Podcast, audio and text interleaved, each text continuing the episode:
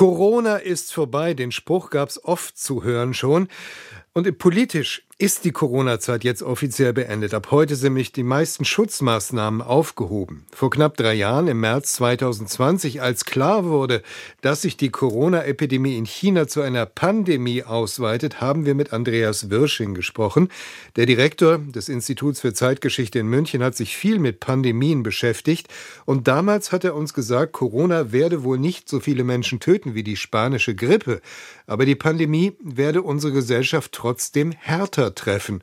Denn wir seien mehr Freiheiten gewohnt als die Menschen vor 100 Jahren und unsere Welt sei mehr auf Vernetzung und Austausch angelegt. Jetzt ist Andreas Wirsching wieder am Telefon. Vom Gefühl her würde ich sagen, Ihre Prognose ist eingetroffen. Unsere Gesellschaft, die hat es ziemlich hart getroffen. Was sagen Sie? Ja, ich fühle mich da in gewisser Weise schon bestätigt. Ich meine, die Todesquoten, die Todesraten, die Letalität ist nicht so schlimm, wie man vielleicht befürchten musste. In Europa, in der westlichen Welt, in Afrika zum Beispiel sieht es etwas anders aus. Aber der gesellschaftliche Schock, der vor drei Jahren doch absehbar war, der hat sich mehr als bestätigt. Mehr als bestätigt, würde ich sagen. Da stehen wir schon in manchen Bereichen, wie etwa in den Schulen oder auch im politischen Bereich, wenn man an die Querdenker denkt, die damals noch gar nicht so abzusehen waren, wirklich vor gravierenden gravierenden Herausforderungen als Folge der Corona-Krise. Es gab, wie Sie schon erwähnt haben, teils irrationale Reaktionen mit Verschwörungserzählungen, mit einem sogenannten Widerstand, der vor allem über das Internet organisiert worden ist. Gab es sowas schon mal in vergleichbaren Situationen, so eine Bewegung?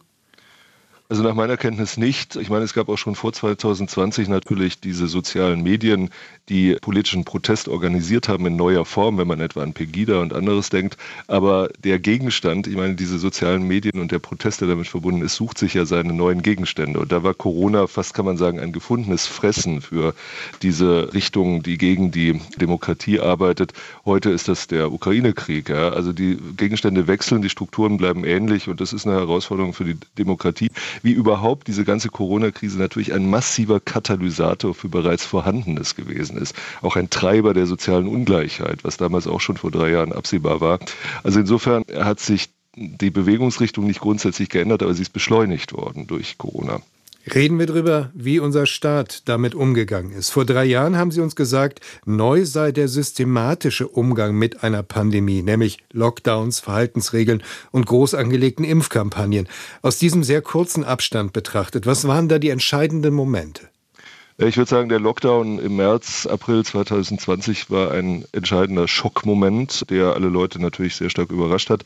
Dann Ende 20, Anfang 21 kam das Impfthema mit Macht äh, auf die Tagesordnung bis hin zu der Diskussion einer Impfpflicht, die für Deutschland in dieser Form denn doch neu gewesen wäre. Und ich würde sagen, die dritte Zäsur, die sehe ich vor allem Ende 2021 mit der sogenannten Omikron-Wand, über die damals gesprochen wurde. Omikron war dann relativ bald klar, dass leicht leichtere Verläufe bringt und dass die Letalitätsquote geringer wird. Und das hat die ganze Diskussion verändert. Das hat auch die Impfdebatte, die ja teilweise hysterische Züge angenommen hat, im Nachhinein etwas entspannt. Naja, und heute, solange das nicht irgendwie noch dramatischer wird, können wir vergleichsweise entspannt damit umgehen. Im besten Fall lernen Menschen etwas aus Ereignissen in der Geschichte. Was können wir denn aus dieser Pandemie, aus diesen ersten drei Jahren lernen?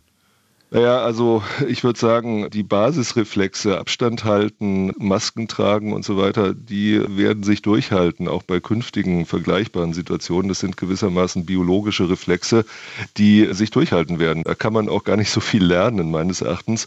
Lernen kann man vielleicht, und das würde ich schon sagen, sollte man sich genauer angucken, äh, wie weit es richtig ist, einen so doch sehr starken moralischen Konformitätsdruck auszuüben, den ich persönlich schon 2020 empfunden habe. Also also diese Maßnahmen waren teilweise, das hat ja auch für den Fall Bayern etwa das Bundesverfassungsgericht festgestellt, schon sehr drastisch und sind über das Ziel hinausgeschossen. Ich glaube, darüber wird man schon offen diskutieren müssen. Aber insgesamt ist es schwierig, sowas als Wissensspeicher gewissermaßen für die Zukunft im Bewusstsein zu halten. Wir werden neue Herausforderungen haben und werden auch wieder neue Erfahrungen machen.